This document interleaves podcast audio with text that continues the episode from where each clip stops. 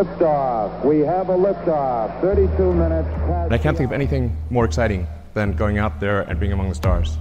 That's why. Jeg havde aldrig i min vildeste fantasi forestillet mig, at jeg en dag skulle tale om rumfart med prins Joachim. Men det er lige præcis det, som der skal ske i dag. For prins Joachim mener, at rumfart og rummet både er vigtigt og fascinerende. For rummet det kan give os svar på, om vi er alene i universet. Det er også, øh, hvad skal man sige, vil være umuligt uden rumfart at overvåge klimaforandringerne her på jorden.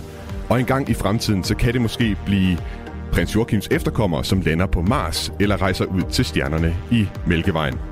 Du lytter til den nye rumalder på Radio 4. Mit navn er Thomas Schumann, og i dag skal vi blandt andet finde ud af, hvorfor prins Joachim er optaget af rummet og rumfart. Jeg vil blandt andet gerne selv høre, om han selv kunne tænke sig at komme i rummet en dag. Og sammen med prins Joachim, så ser vi også på, hvad der skal til, for at Europa ikke bliver efterladt af Elon Musk og Kina på affyringsrampen. Du kan som altid sms ind undervejs i programmet ved at skrive ind til nummeret 1424 med spørgsmål og kommentar. Skriv også gerne, hvad du hedder og hvorfra i landet du sender din sms. Mit navn er Thomas Schumann. Velkommen til den nye rumalder. Discovery, go at throttle up. Zero G, and I feel fine. Capsule is turning around. Tranquility Base here. The Eagle has landed. Og overfor mig i dag, der sidder altså hans kongelige højhed, brigadegeneral og dansk forsvarsattaché i Paris, prins Joachim. Velkommen til den nye rumalder. Mange tak. Og Fornøjelse tak, at være her. Tak fordi du vil være med. Det er en fornøjelse at have dig med os i dag. Og øh, jeg har super mange spørgsmål øh, til dig om øh, rummet øh, i dag, som jeg gerne vil stille dig. Men vi har også lige en anden gæst, vi skal have du velkommen til i dag. Det er dig, John Leif Jørgensen, professor og afdelingsleder på DTU Space. Velkommen til den nye rumalder. Tak. Og øh, vi skal altså virkelig nørde rumfart i dag. Øh, vi skal blandt andet tale om den retning, som rumfartens verden sådan er på vej ind i, i store træk. Også hvordan vi i Danmark og Europa står i den udvikling, der foregår for tiden. Og vi skal også se på nogle af de seneste nyheder inden for rumfartens verden. Men før vi gør det, øh, så skal vi også blandt andet forklare, hvorfor vi overhovedet sidder, sidder her med prins Joachim i dag. Øh, Joachim, i de samtaler, som jeg har haft øh, med dig forud for udsendelsen, der er jeg kommet frem til, at du er lidt af en rumnørd i virkeligheden. Er det fair at sige? I, I det her lille forum, hvor vi sidder, der er, jeg ikke, der er det ikke mig, der er nørden. uh, jeg er bare fascineret af det. Men, okay. uh, men, men så tilpas fascineret, at, uh, at, at jeg mener, at uh, der er en berettigelse for Danmark i rummet. Mm. Og derudover så er der så fascinationen ved rummet bare som en lille jordling, der sidder og kigger ud på stjernerne. Så en lille rumnørd i maven måske? Ja. ja. Øh, vidste du det, John Leif Jørgensen, at øh, prins Joachim han, øh, har en stor fascination for rummet? Øhm, jamen, øh, prins Joachim var ude at besøge os øh, på DTU for øh, nogle år siden. Vi blev enige om, det var fire år siden nu. Øh, og, og der øh, præsenterede vi de ting, vi går og laver til rummet her, og øh, der, der slog det mig, at hvad det, øh, prins Joachim var en af dem, jeg har mødt, som ikke er inden for feltet, som vidste mest om det, der foregår. Ret chokerende faktisk. Øhm, og, hvad det, og, og så jeg tænkte, her er der i hvert fald en, en nørd en spe. Mm. Jeg kunne godt tænke mig, altså min oplevelse er, når jeg taler med folk, som har en eller anden sådan grundlæggende fascination for rummet, at det er typisk en eller anden begivenhed, eller en eller anden ting for barndommen, som, barndommen, som starter den der fascination. Hvad var det for dig, Joachim? Jeg, jeg ved, at øh, jeg var nydøbt i Aarhus, Daniel Armstrong satte foden på månen første gang. Så jeg ved ikke, om det er den forbindelse der. men, men ellers fra min, øh, fra mine tidlige barneår, når vi var på, øh, på, på sommerferie i, øh, i Frankrig, øh, i, i det sydvestlige Frankrig, hvor der ikke er lys til at ødelægge øh, hverken nattesynet eller nattehimlen, og så ligge derude og kigge på stjerner, øh, at øh, lære om øh, enkelte simple stjernebilleder, øh, se stjerneskud, for vi var der altid i august måned, så det var St. Laurenti tårer, vi kunne se, ja. og så øh, en satellit i ny og næ, som, som ræsede forbi. Og min far der fortalte om det der. Og det har måske været kimen til det her halvnørderi, at her sidder vi som små jordlinger og kigger ud. Øh, på samme måde som Columbus må have stået på den, på den spansk-portugisiske kyst og kigget over og se, er der ikke noget på den anden side af den horisont? Mm. Jeg, har, jeg har selv haft en oplevelse også øh, i min forældres øh, sommerhus i Nordjylland, hvor det også bliver forholdsvis mørkt. Jeg ved ikke, om det bliver helt lige så mørkt som, øh, som dernede. Øh, og så Star Wars øh, for, min egen, øh, for min egen vedkommende. Er du den eneste i øh, familien, som er optaget af rumfart på den her måde?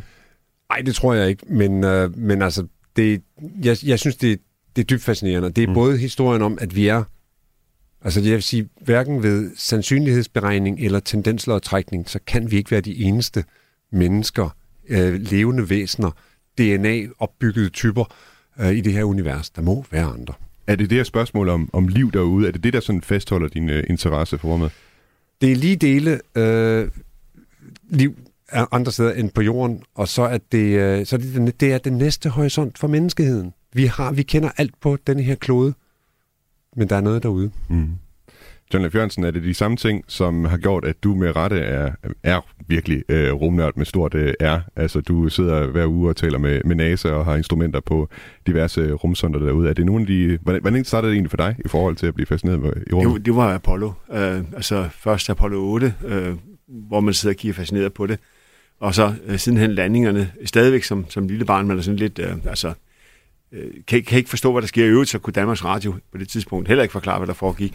Så, men, men det var spændende, og, og, og det var jo en tid, man voksede op med, og så øh, vokser det jo hele tiden igennem, øh, tiden hvor det går op for en, at der, der jo, vi ved jo stort set ingenting om rummet. Og øh, vi i Danmark rent faktisk, det ligger godt til Danmark, fordi Danmark som et relativt lille land øh, er ret gode til at, at, at uddanne specialister Øh, og det passer også godt til vores industristruktur, så egentlig så passer det rigtig godt som forskningsfelt for mig, også sidenhen.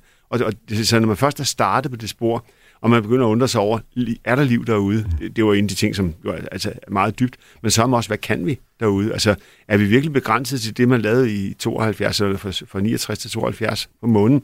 Eller er der, kan det komme videre? Det, det, var, det var de ting, der, der, jeg skal sige, der ligger som den indre drivkraft. Og det, vi kan altså meget mere. Mm.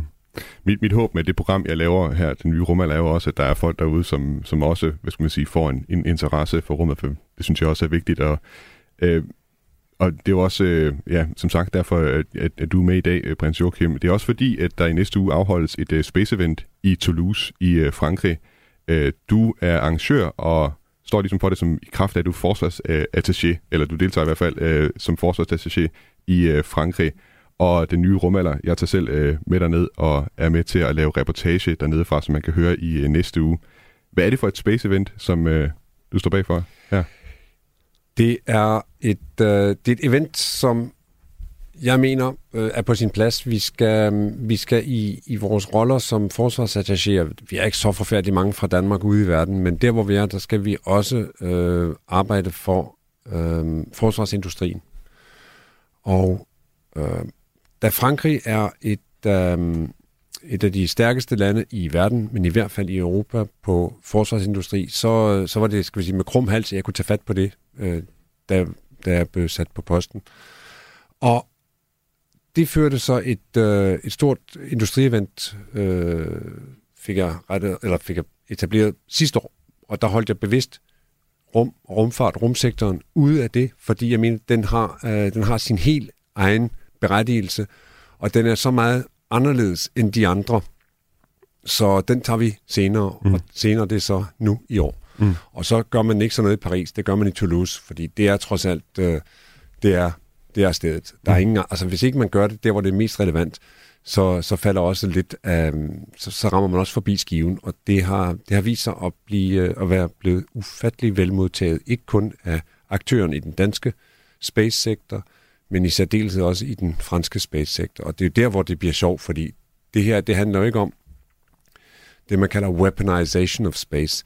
Det er ikke det, det handler om. Det her, det handler om, at den dualitet, der er i alt, hvad vi gør med og for og i og omkring og forbindelse med rummet.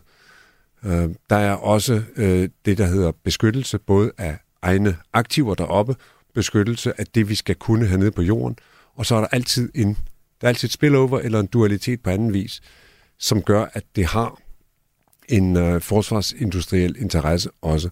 Og det er så den, vi vil blandt andet også øh, fremme her, fordi vi kan noget i Danmark, men vi er i sagens natur små, og de kan meget i Frankrig, og de er i sagens natur store. Samtidig måske så store, at de ikke ser de små, og vi kan samtidig være så små, at vi ikke måske får adgang til de store. Og det er den, det er den vi skal lave her. Det her er ikke en messe, øh, hvor alverdens øh, rumspecialister og agenturer blander sig ind og uddeler visitkort. Her er vi inde og matchmake, mm-hmm. og det er sjovt. Jeg kan forstå, at, at baggrunden for mødet, øh, det er, at øh, altså rummet jo både for Danmark og Frankrig spiller en stadig mere afgørende øh, rolle, altså både for at sikre national interesse, men også simpelthen for altså, at beskytte de ting, som vi har oppe i rummet, øhm, og så også selve det at udnytte øh, rumbaseret teknologi. Kan du uddybe, hvad det er for et bagtæppe, det her møde det falder på? Simpelthen, at vi har, som jeg sagde, den her øh, beskyttelse af aktiver i rummet. Det er, det er jo fuldkommen ligesom man, man har cyberbeskyttelse øh, i, i, i cyberverdenen. Det er også en del af et forsvar. Og så har vi selvfølgelig det der med, at øh, vi har, vi ser i vores del af verden, der ser vi rummet ligesom et stort ocean. Det skal kunne, der skal kunne sejles frit. Det må ikke øh, lukkes, det må ikke øh, monopoliseres. Og det skal vi også være med til at værne om. Det skal vi være med til at holde fast i. Og så er der selvfølgelig øh, en endnu vigtigere ting. Den, den gælder bare, skal vi sige, almen øh, god, god opførsel. Det er alt det her øh, rumskrald, space, space debris. Det øh, kan vi heller ikke leve med. Og der skal være nogle, der skal være nogle spilleregler mm. for, hvordan vi bruger øh, det, det, det verdensrum, der omgiver os. Og ikke mindst det, det øh, low Earth orbit, altså LEO, som er der, hvor det hele foregår i øjeblikket. Mm. Hvis den skal være brugbar, hvis den skal kunne bemandes, som vi ser på, på rumstationerne, så skal den også være et sikkert sted at være. Mm. Og det er også en del af vores opgave øh, som et øh, som en, en, kald det en forsvarsalliance, men som en nation, som ønsker, at dette her skal ikke bare være noget, vi har på skrift. Mm. Det skal vi også kunne faktisk forsvare i alt, hvad det indebærer. Og så er der selvfølgelig øh, den, det teknologiske øh, spring, som de virksomheder og, og, og de studiegrupper, startups osv., som er med på det her, de fordele, de kan få af det. Det er både teknologiske fordele, og det er arbejdspladser. Det er, øh, altså det er et eventyr, som kun lige er begyndt i Danmark. Og det er meget, meget spændende. Jeg kan godt tænke mig at lægge når også til dig, øh, John Leif Jørgensen, øh, de tendenser, som øh, Joachim han taler om her. Det er også de samme, du ser, som vi bliver nødt til at være opmærksom på, øh, også fra Danmarks side i forhold til rumfarten. Ja, naturligvis. Det, øh, det er selve problemet med at beskytte rummet og gøre det frit og tilgængeligt for alle, er jo en ting, vi har arbejdet med i altid. Til at begynde var det født i en nødvendighed, at en, en satellit er i bane omkring jorden, og man kan ikke rigtig stoppe den, så skal man i rummet, så bliver man nødt til at kunne flyve frit. Øh, desværre har det vist sig, at øh, flere og flere tænker, at de godt kunne tænke sig, hvad skal vi sige, lave forhindringer for andre, øh, enten tekniske eller militære, øh, til at gøre visse ting. Øh, hvis du tænker på Ukraine-konflikten, øh, så starter den jo med, at øh, Ukraine er klar over, at der kan ske en opmarsch af tropper langs deres grænser. Det, op, opdager man ikke med konventionelle midler. Det får de faktisk at vide amerikanerne. De sender nogle øh, øh, billeder ned fra deres spionsatellitter, og øh, dem kan de jo ikke sende ud til offentligheden, fordi så får folk for meget at vide om, hvad de kan. Så man sender nogen fra Maxar, som er sådan en privat øh, aktør, på og laver relativt gode billeder, og det er så dem, man sender ud til medierne over hele verden. Men der er jo ingen tvivl om, at havde det ikke været for de spionsatellitter, havde der ikke været noget Ukraine i dag. Det er bare et godt eksempel mm. på, hvorfor det er ufattelig vigtigt, at man har det i rummet, og Putin har også siden han troede med, at han ville begynde at skyde ting ned i rummet. Det, og det kommer vi også ind på ja, så, så det er bare, det er bare for at sige, at den, den problemkreds mm. er ufattelig vigtig, at vi tager fat i det. Mm. Man plejer at sige, når man skal, altså, skal man arve, eller skal man lave en virksomhed sammen med andre, så skal man dele, før man ser guldet. Mm. Øh, ellers bliver der konflikter, og det gælder præcis omkring rummet også, at der begynder at komme rigtig mange værdifulde ting. Jeg ved ikke, vi når at komme ind på det i dag i slutningen her med mm. nye teknologier. Men det er sådan, at øh, der, der øh, øh, antallet af muligheder og muligheder for at tjene penge på rummet, det eksploderer i de her år. Mm. Og det, øh, det betyder, at det, det er nu, vi skal rykke. Rykker vi ikke nu, så bliver det for sent, så vil, vil de store aktører, hvad skal vi sige, kan, øh, monopolisere øh, markedet op. Og det kommer, det kommer vi til at tale øh, meget mere om. Jeg vil lige øh, tage fat i nogle af de øh, sms'er, som folk allerede har skrevet ind øh, her, før vi går videre til de muligheder, der også er i rummet og Europas plads i alt det. Vi har fået en øh, sms her fra Regina, der skriver, Hej Thomas, jeg er stor fan af hans kongelige højhed, prins Joachim, og vil godt spørge om prins Joachim, som jeg tror, øh, om han tror på, at Mars engang har været beboelig, og at der er liv derude. Det er et tricky spørgsmål, og der er jeg der er jeg den overbevisning med de data, som, øh, som er offentliggjort, og som vi har alle, alle sammen har adgang til øh, i vores verden, der har nok på et eller andet tidspunkt for x milliarder år siden været basis for noget. Om der har været encellet liv derude, øh, det er spørgsmålet, men basen har været der, så er der i mellemtiden blevet koldt, øh, og så holdt det op. Men mm. øh, jeg tror bestemt, at der kunne have været, og det er vel et eller andet sted, de der bolde, der bliver kastet op i luften, eller i rummet, øh, tilbage øh, mellem The Big Bang og for 4 milliarder år siden, de har skulle lægge sig et sted i en bane, i en kredsløb om noget. Det var en sol. Og dem, der var bedst egnet, de fik muligheden. Dem, der var mindre egnet, de blev skilt fra, og Mars blev skilt fra. Mm. Vi har et spørgsmål mere her fra Inger, der skriver, øh, hvor bliver det en fornøjelse at høre dagens program med gæsten, hans kongelige højhed, prins Joachim. Jeg har virkelig nyt hans udmærkede programmer om Danmark og hans evner til at formidle stoffet. Det er nok mere en, en kommentar i virkeligheden, et spørgsmål her. Rødmer. Og, og så her også en mere, som øh, også kan få dig til at røde med endnu mere. Kæmpe respekt for, at øh, Joachim er en lille rumnørd. Og så giver det street cred, at øh, han accepterer, at I er dus. og øh, det, jamen, det må jeg indrømme, det bliver også overrasket over, at, øh, men det er jo fedt, at vi kan gøre det i sådan en, en afslappet øh, stemning her.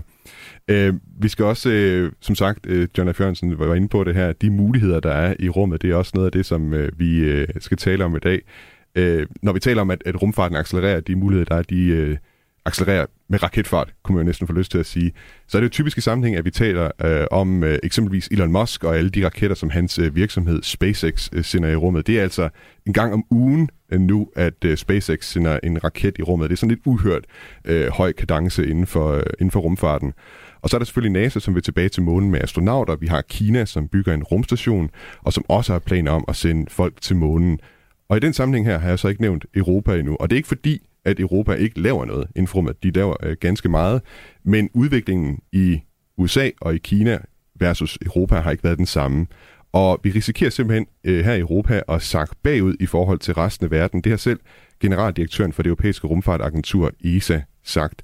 Øh, det er også noget, som øh, europæiske ledere har været inde på, og Joachim, jeg ved jo, at du er god til fransk, og derfor så vil jeg trække på din øh, ekspertise, for jeg er ikke selv særlig god til det med fransk. Jeg lærte tysk i folkeskolen. Jeg tænkte på, om du ville øh, hjælpe mig og lytterne med at oversætte to citater fra en tale, som den franske præsident Emmanuel Macron han holdt tilbage i februar. Er du med på det? Ja. Det var altså en tale, som øh, Macron han holdt på EU's rumministermøde, og talen den handlede om at sikre europæisk suverænitet. Og her der kommer første klip, øh, som jeg har taget med fra talen. Et si nous voulons concrétiser cet objectif de souveraineté, un passage obligé, indispensable, souveraineté des souverainetés, eh bien l'espace. Sans maîtrise de l'espace, en effet, pas de souveraineté technologique. Hvad siger Macron her? Han siger tingene meget firkantet, øh, så, så udmalet som det kan være. Det er, skal vi, skal vi øh, mestre rummet? Ja, sagt, skal vi, skal vi opnå, skal vi fastholde europæisk suverænitet, suver, øh, dermed ment uafhængighed, så skal vi også mestre rummet. Det er suveræniteternes suverænitet. Har vi ikke rummet, i egen ret, så kommer vi ikke til at, at være os selv. Så kommer vi ikke til at stå, hvor vi vil stå. Og dermed mener han jo lige netop, alt hvad vi laver i dag, har en forbindelse op og ned mm. via rummet. Og hvis ikke vi er herre over vores del af rummet, så bliver vi ikke herre i egen ret. Så skal vi låne hos de andre. Han sagde nemlig også i talen, at man i Europa har undervurderet, hvordan private virksomheder har kunne revolutionere rumfarten. Jeg har et klip mere, som jeg vil øh, bede dig om at oversætte også. SpaceX, Blue Origin ne sont hélas pas européens, mais ils ont fait des paris et ils ont su marier, ce qui est un modèle d'ailleurs dont nous devons nous inspirer, des moyens publics importants, des agences et des organismes de recherche publics et la vélocité d'acteurs privés émergents. Ja, hvad siger han her?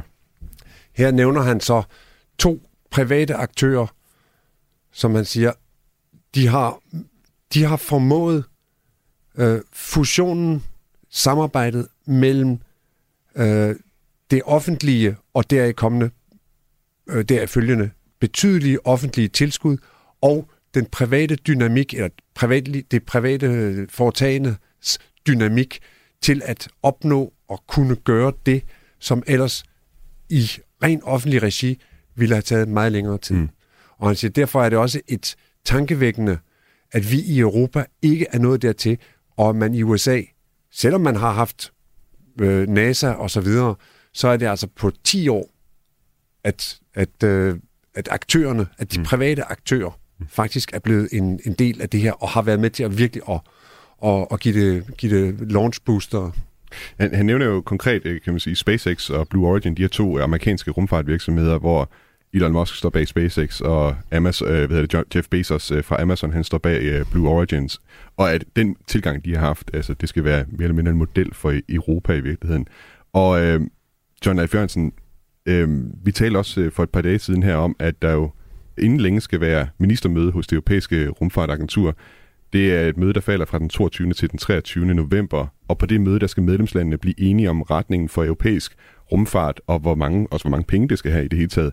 Øh, hvert land, øh, medlemsland herunder Danmark også, øh, har en stemme til det her møde. Hvordan kommer den her bekymring om, at Europa måske sakker bagud i forhold til for eksempel USA, til at præge det her ministermøde? Det, øh, det her ministermøde, det, det behandler både øh, programmer, som er i gang, øh, altså ting, man er i færd med at lave lige i øjeblikket, og så de ting, der skal til at ske i det næste, skal vi sige, øh, tre års tid eller sådan. Øh, og i retningen, den, den skiftet i retningen, det ligger mest på den sidste, og ikke så meget på den første del, fordi de programmer, der er allerede er i gang, der har vi jo allerede lavet kæmpe investeringer, og de skal jo køre til ende, for at vi får nytte af de ting, man har investeret i. Så de sidste ting, det er de nye ting, der skal, skal med, det er helt klart fokuseret på at gøre det her bedre. Mm. Og en af de ting, man satser på, det er jo til, øh, access til rummet, altså det der med at kunne komme op i rummet. Øh, det er jo faktisk der, Elon Musk, øh, han har, hvad skal vi sige, har virkelig lavet game changer ved at få, øh, gøre det muligt at komme op i rummet for en tredjedel, cirka en tredjedel af den pris per kilo, som de andre tilbyder. Han lovede faktisk, da han startede, at han ville komme ned på 5%, altså en 20. del af, hvad de andre tager, men han tjener gode penge nu, og har stoppet en tredjedel af de andre ikke, ikke kan konkurrere. Og det er også derfor, at det er vigtigt, at og det er også derfor, at NASA øh, hjælper til med at få, få hvad det, Blue Origin på fødderne, og for den tages skyld også Northrop Grumman's, øh, hvad de, øh, de har også en Cygnus Launcher, som også kommer det her lavprissegment med genbrug af, af elementerne. Så, så det er jo, amerikanerne prøver på virkelig også på, at de skal passe på, at man ikke får en hvad er det, et monopol lavet. Så derfor så prøver de på at gøre det her. Det, her i Europa har vi jo en tilsvarende effort. Vi har en del af de gamle øh, hvad skal vi sige, virksomheder. Det er sådan noget som Airbus og øh, Dassault øh, i Frankrig og Thales Alenia i Frankrig og og ja, faktisk over hele Europa. Og, og de, øh, de er alle sammen sat sig på at lave øh, løfteraketter. Det gør de jo igennem det europæiske øh, netværk, øh, som hedder Ariane Space, og de leverer så forskellige dele til de her raketter. Øh, men der er en enorm mængde af nystartede virksomheder, som prøver på at lave små launchers, altså øh, små i den forstand, at de kan løfte et ton, altså en, en lille bil op i rummet, lave jordbanehøjde. De kan ikke komme til månen, men de kan lave det samme løfte, præcis det markedssegment, som Elon Musk egentlig startede med, da han, da han skulle i rummet. Det var jo lav jordbanehøjde par, par ton. Ikke? Det var sådan hans koncept. Nu har han så udvidet det helt kolossalt, ikke? Altså med, med, hvad det, både med sin, sin egen sportsvogn til Mars og ja. andre ting. Jeg kunne godt tænke mig også, øh, i kraft af, øh, Joachim, du er forsvarsattaché i øh, Frankrig. Øh, hvordan, hvor optaget er man i, i Frankrig af rumfart og det fokus på, at vi skal være med øh, helt fremme? Øh, fylder det mere i Frankrig, end det gør herhjemme? Det tror jeg bestemt, det gør, og alene det, at præsidenten øh, tager bladet fra munden, og ikke kun i, øh, i europæisk øh, sammenhæng, men også i, i national sammenhæng, der, der gøres meget ud af det. Det er også fordi, Frankrig er øh, den europæiske space nation nummer et, og så er Frankrig krumtappen i det europæiske. Frankrig vil ikke monopolisere øh, europæisk øh, rum, øh, hverken forskning eller, eller eller hele sektoren. Men man er godt klar over, at man er krumtappen, og derfor er det det, man skal, man skal booste alt det op og få alle ind i det. Og det her er jo ikke et EU, det er ikke EU-snak det her. Schweiz er med i det, Norge er med i det, Storbritannien er med i det. Det er simpelthen Europa for Europas egen kontinentale skyld. Og det er det, Frankrig virkelig øh, skubber på for at komme derind, vidne med den amerikanske model for øje, at det her, det kan blive et fantastisk eventyr for højteknologi generelt. Vi vender tilbage til, øh, hvor Danmark og Europa står sådan i forhold til resten af rumfartens verden. Senere så skal vi også ind på nogle flere spørgsmål, øh, Joachim, til dig, om du for eksempel kunne tænke dig at komme en tur i rummet, og hvilken slags tur øh, det skulle være, og også hvordan du ser på øh, fremtiden for øh, rumfart. Blandt andet sådan noget om drømmen om en by på Mars, om det også er noget, øh, som fascinerer dig, sådan som det fascinerer mig. Jeg har sådan en Occupy t-shirt med her på øh, fra øh, SpaceX. Det finder vi alle sammen ud af øh, senere her i programmet. Først så skal vi have et øh, nyhedsoverblik her på Radio 4.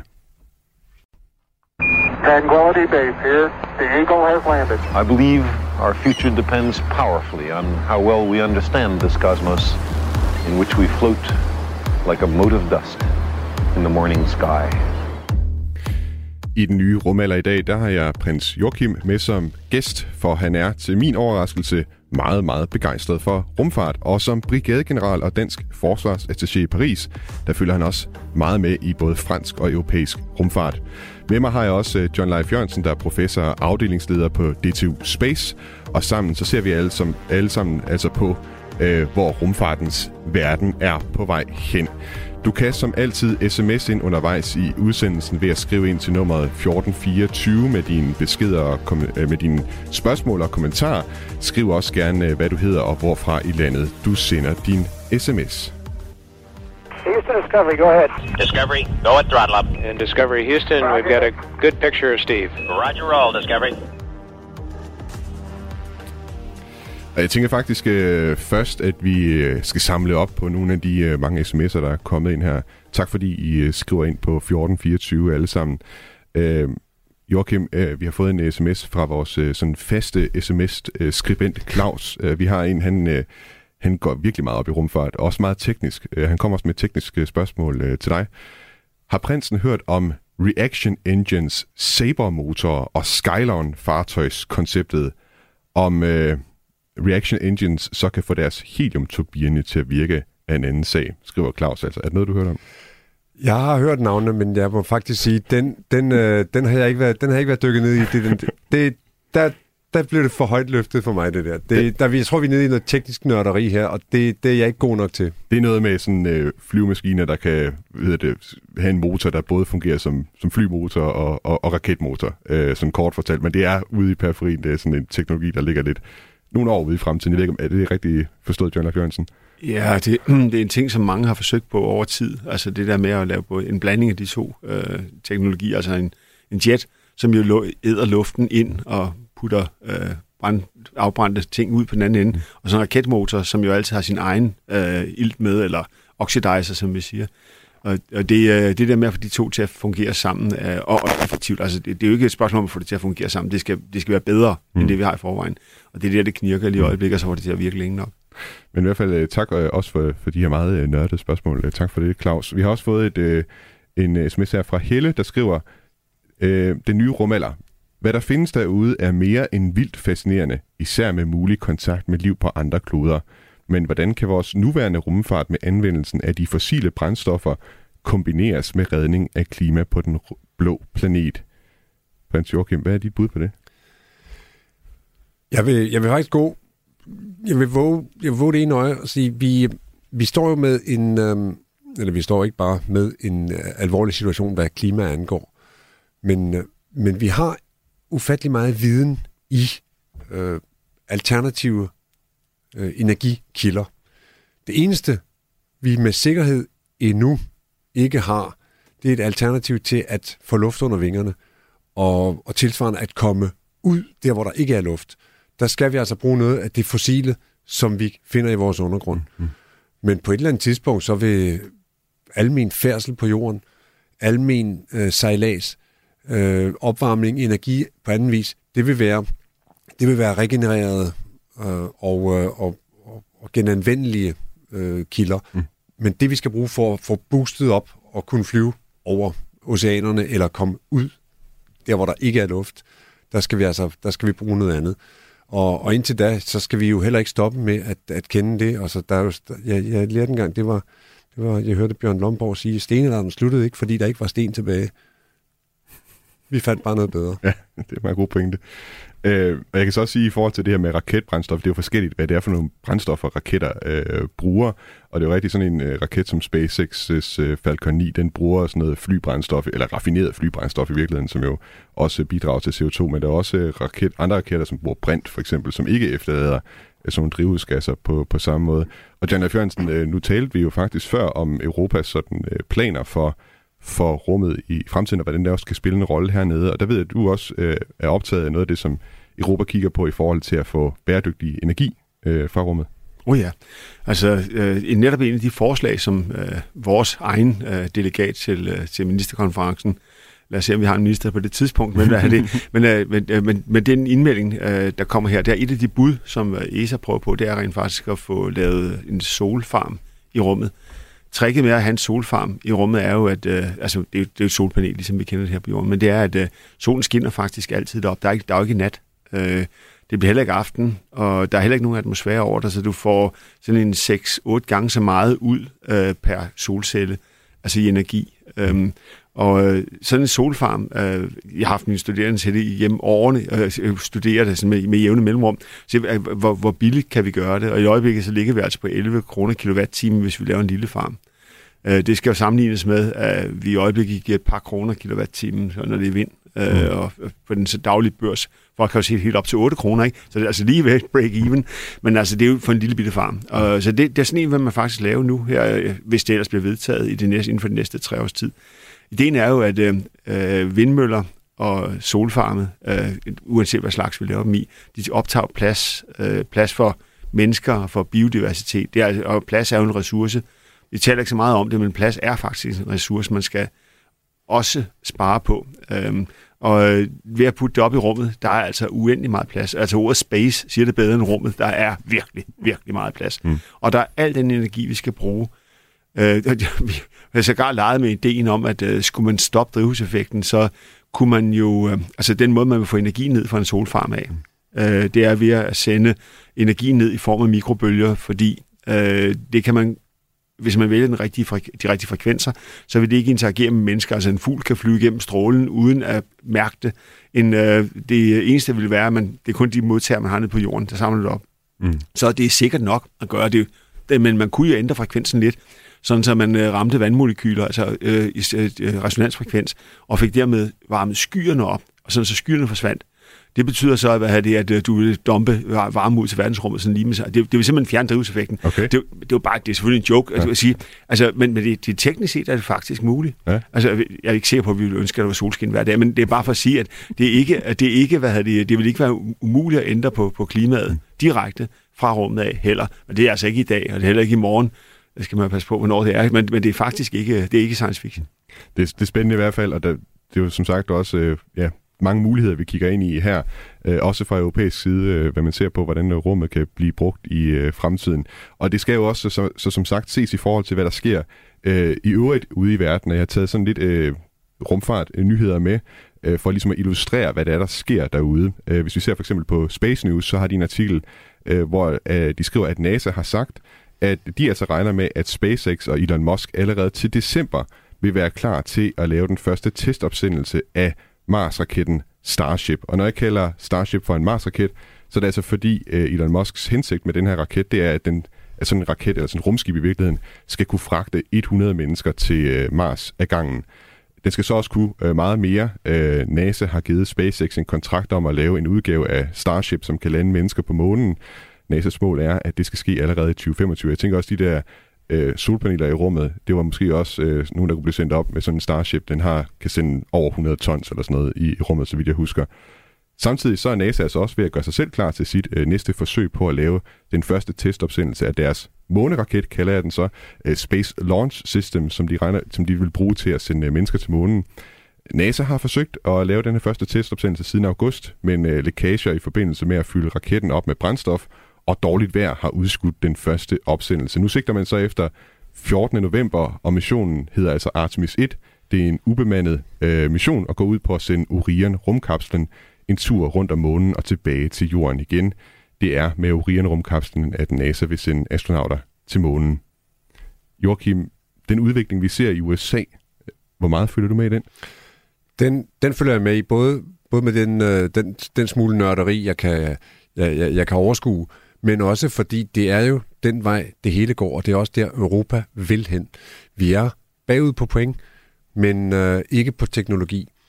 Virkeligheden er, øh, lige meget hvad, det koster ufattelig mange penge at tage de første skridt, og når først, når først der er gang i krumtappen, jamen det kan vi også se på Elon Musk allerede nu. Han kan sende, han kan sende noget derud en gang om ugen. For 10 år siden ville man have sagt, er du åndssvag? Mm. Kommer du aldrig til? Den virkelighed, den skal vi lige opnå først i Europa.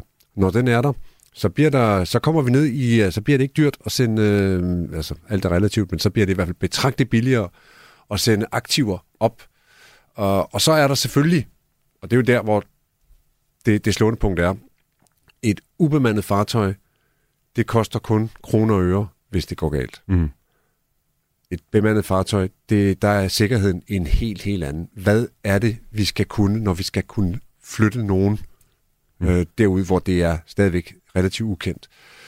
Øh, og det er jo den der, der er jo lige dele med, at man skal være tålmodig, man skal være realistisk, og man skal også være sikker. Og derfor så er det umådeligt vigtigt, at Orion-missionen her, at den faktisk kommer afsted, fordi hver dag tæller i erfaringen, og det næste program, og det næste program, fordi der skal så og så mange ubemandede afsendelser afsted, for at vi tør sige, nu er vi klar mm. til den første go. Jeg så, øh, John F. Jørgensen, du markerede også. Jamen, det er bare, jeg er fuldstændig enig. Altså, det er det, det der er problemet med de her øh, løfteraketter, det, de, skal, de skal være sikre før noget andet. De skal også være rene. Altså, det der med at bruge ild og brint, så danner de vand. Det er deres øh, udstødning. Og det, det, er selvfølgelig, det fjerner fuldstændig klimaproblemet, så det er virkelig en power to x, man, man lader dem op med, og så flyver man ud. Det der, hvorfor man ikke gør det i øjeblikket, det er, fordi det er dyre. Mm. Øh, det er mere effektivt dog, øh, så man kan flyve længere med den, hvis man vil. Men øh, det, der er pointen i øjeblikket, det er, at Europa har for længst øh, opgivet at lave det, de kalder en heavy lifter. De to, du lige nævnte, øh, Starship og SLS, som jo er øh, løfteraketten til, øh, til øh, det første skud mod månen her. De, øh, begge de to er øh, det, vi kalder super heavy lifter, altså kan flytte mange, mange tons ud i rummet. Øh, det har Europa indset, at det, det er nok ikke den rigtige vej, og det er jo også det, Elon Musk siger, det, at det er faktisk ikke, altså Starship øh, måske, øh, men altså det, det man er i tvivl om er, er det den rigtige vej at gå? Måske mm. vil det være meget smartere at bruge en lille, sikker raket til at løfte de første par hundrede kilometer ud. Så omskifter du om derude til et andet øh, fartøj, som er effektivt øh, til at gå for eksempel til månen, eller hvor man nu skal hen øh, og lave de her ting. Og det er faktisk den teknologi, som Europa satser på. Det kommer også op på ministerrådskonferencen. Det er, at, at kan vi kan vi, øh, hvad det, skal vi satse på at lave en løfteteknologi, så skal vi den vej. Vi skal ikke ind og lave en super heavy lifter. Vi er simpelthen for langt bagud. Det er vel også hele den snak om, at Newton er vores største hindring. Ikke? Jo. Vi skal ud og ude i det bælte, hvor alting er 0G og vægtløs, så kan vi arbejde, fordi så er vi derude. Ja. Og derude, der skal vi så bare have sustainability. Ikke? Det vil sige, der skal vi altså også have ilt og vand og, og nogle øh, terminaler, ja. fra hvilke man kan mm. operere. Det er fuldstændig rigtigt. Vi har jo også, øh, ud over USA, øh, Kina, øh, hvor de jo også virkelig rykker. Øh, faktisk her i mandags, der sendte de endnu et øh, modul op til den kinesiske rumstation, øh, som hedder Tiangong. Og dermed så er den første del af kinesernes konstruktion af den her rumstation øh, færdig. Det seneste modul, de sendte op, det hed Mengtian. Øh, jeg kan forstå, at det betyder drømme om himlene.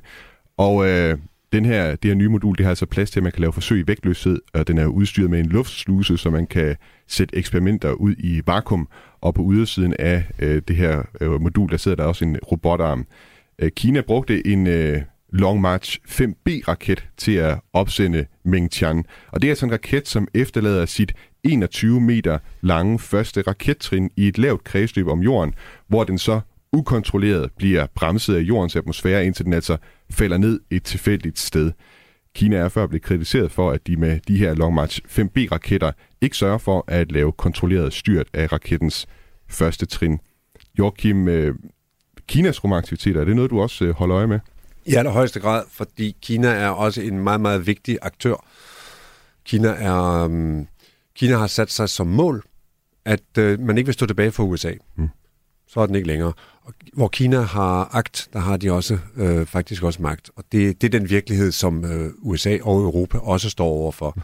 Og så er spørgsmålet selvfølgelig et eller andet sted, militarisering eller civilisering. Hvad, hvad, øh, hvad er målet? Er det er det new space? Er det altså drevet af øh, markedskræfter? Eller er det, øh, er det et push for at nå et herredømme mere? Mm. Og det er hele tiden den der balancegang. Hvis er rummet, det er ingens og alles på en gang. Og så er der korrekt opførsel. Øh, hvad gør man deroppe? Og det der med, på et eller andet tidspunkt, når man har lært at komme op i rummet, så bør man også tage sig sammen at gøre det på en ordentlig måde, så man ikke efterlader et 21 meter langt rør, som tumler, og på et eller andet tidspunkt forhåbentlig lander ned i oceanet, mm. men det ved vi ikke. Ja. det her, det er, det er virkeligheden om øh, ansvarlig brug af rummet. Det er fuldkommen, som vi, når vi sejler på oceanerne. I dag, der dumper man ikke øh, ballastvand. Det renser man, inden man lukker det ud igen. Det er ansvarlighed. Vi har også lige en sidste ting, som også knytter sig an til det her. En sidste nyhed, øh, som John Leif øh, også var inde på øh, se, øh, tidligere. Netop at øh, Rusland har igen sådan gjort sig lidt negativt bemærket i forhold til rummet også. At den seneste historie, jeg har læst, den er skrevet af rumfartsjournalist Erik Berger på mediet Ars Technica, og der skriver han, at Rusland altså mener, at USA indirekte blander sig i krigen ved at lade altså krigen i Ukraine, ved at lade Ukraine bruge tjenesterne, tjenesterne for kommersielle satellitter, som eksempelvis Starlink og så jordobservationssatellitter. Og dermed så kan de satellitter altså blive aktive mål i, øh, i den her krig, af det øh, Rusland er ude at sige. Øh, Joachim, du er jo forsvarsattaché i Frankrig. Øh, hvor godt er Europa egentlig rustet imod angreb fra eksempelvis øh, Rusland i rummet? Vi har set, at, øh, og det er et års tid siden, at øh, Rusland øh, beviste, at de er i stand til at nedskyde fra jorden øh, et, øh, et større aktiv, øh, som selvfølgelig var øh, inaktivt, fordi det var, det var ubrugeligt, men altså en stor klump rumskrot, som i, som i egen ret ligger og fiser rundt deroppe, øh, kunne de nedskyde fra jorden, og så har de lavet 10.000 vis, 100.000 vis af space debris til fare for os alle sammen. Det i sig selv er jo i godsøjne et våben. At smadre noget stort og gøre det til 10.000 små stykker på størrelse med en tommelfingernegl, som blæser igennem med 32.000 km i timen og ødelægger alt på deres vej, herunder også liv. Mm. Det, er, det, er en, øh, det er en trussel, mm. og det er, det, det er sådan nogle ting, vi skal være opmærksom på, hvor vi, hvad kan vi for at forsvare den slags? Vi kan faktisk ikke ret meget. Mm. Så ser man på teknologier, hvad har man af muligheder for deroppe, men vi har vi har faktisk en, en udfordring, hvis, øh, hvis der er nogen, der vil øh, gøre noget grimt fra jorden op i rummet, så kan de gøre det. John F. Jørgensen, jeg kan også tænke mig kort for dig at høre, hvad du tænker, er vi, øh, hvor, hvor blottet står vi? Altså, det der, øh, der, der, man skal skille de her to, tror jeg. Det ene er, hvad, hedder det, øh, hvad man bør gøre, altså det her med god opførsel. Og der gør alle, øh, langt de fleste i verden, de gør det, de, de bygger demizability ind i øh, de ting, du har i rummet. Det betyder, at det falder fra hinanden, når det rammer atmosfæren og brænder op øh, allerede når, inden for de første 10 kilometer. Og det er den måde, man bør opføre sig på, og det, som kineserne gør, er faktisk rigtig skidt. Det er en rigtig, rigtig dum idé.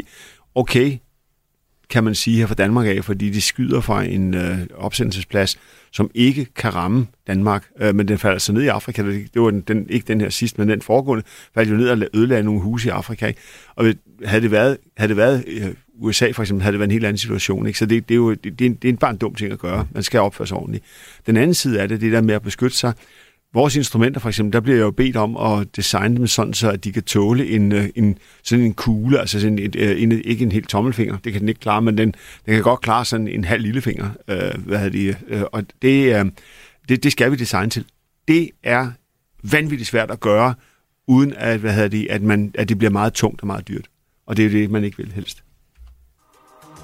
You want to know the value of space and your participation, uh, the citizens of Denmark? In space, go talk to any of your school kids. Talk to them about space and watch how their interest is suddenly focused. Du lytter til den nye rumalder på Radio 4. I dag der har vi altså brigadegeneral øh, og forsvarsattaché i øh, Paris, øh, prins Joachim, med i dag. Også øh, professor og afdelingsleder på DTU Space, øh, John Leif øh, Jørgensen. Øh, vi har talt øh, rigtig meget om øh, udviklingerne inden for rumfarten. Øhm, og jeg kunne godt tænke mig sådan at sætte det lidt lange lys på, og også, øh, jeg har nogle spørgsmål til dig, som, hvad skal man sige, jeg måske sidder og begynder at brænde lidt ind med her, Joachim, øh, i forhold til, hvad du kunne tænke dig inden for rummet. Øh, en af de udviklinger, jeg i hvert fald har set øh, i rummet, det er sådan noget som rumturisme.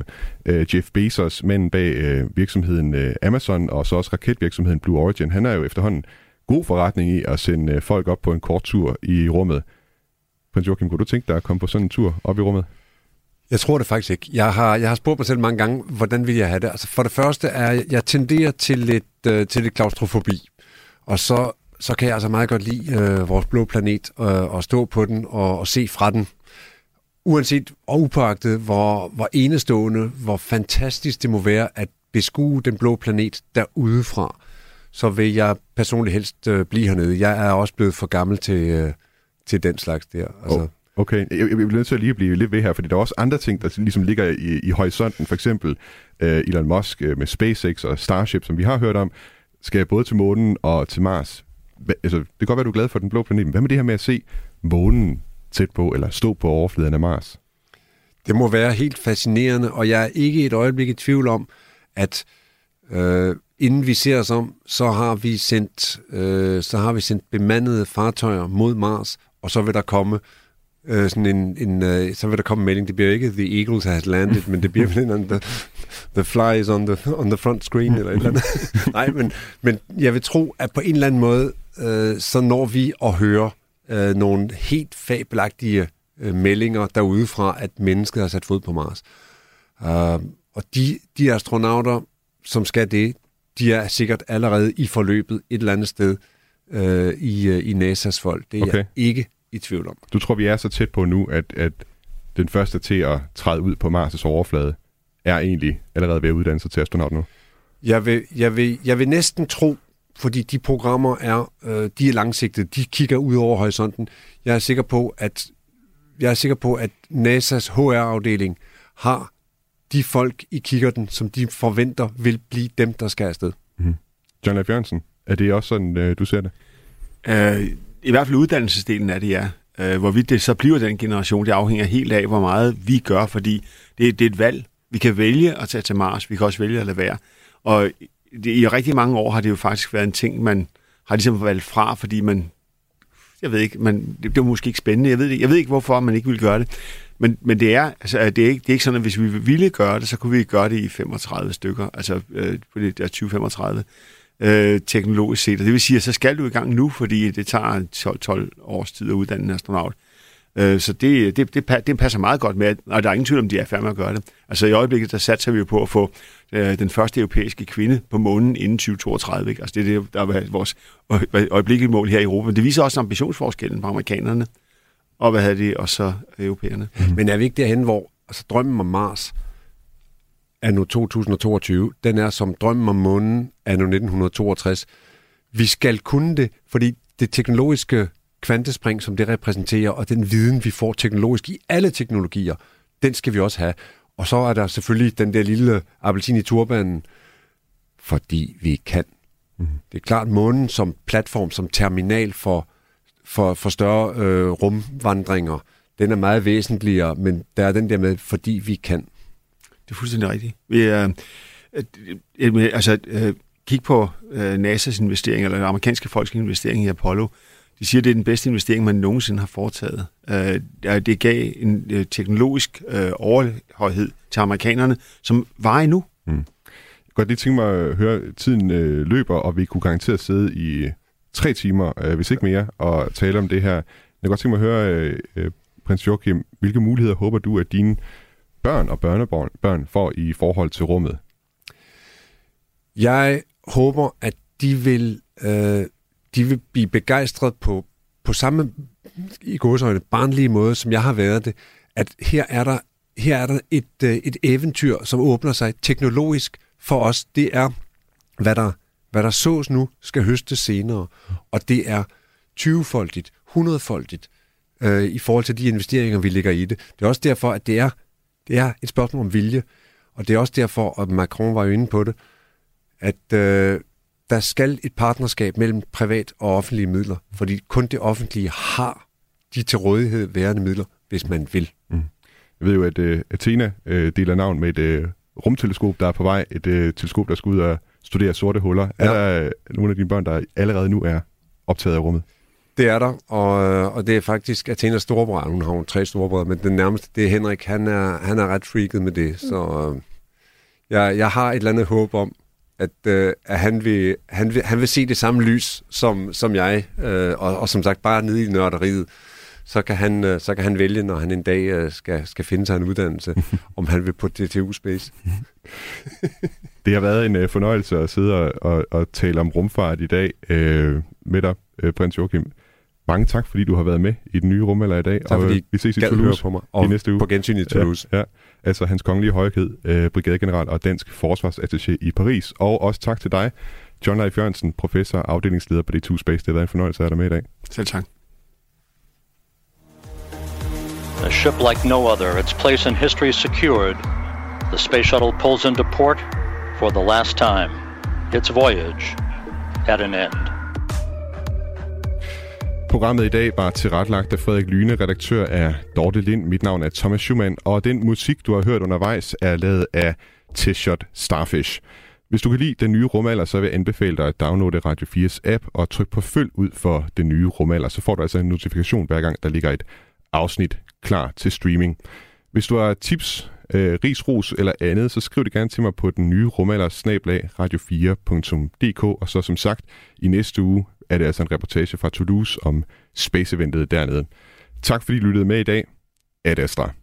We should have a base on the moon, like a, a permanently occupied human base on the moon, and send people to Mars. You know, and a city, build a city on Mars. That's what we should do.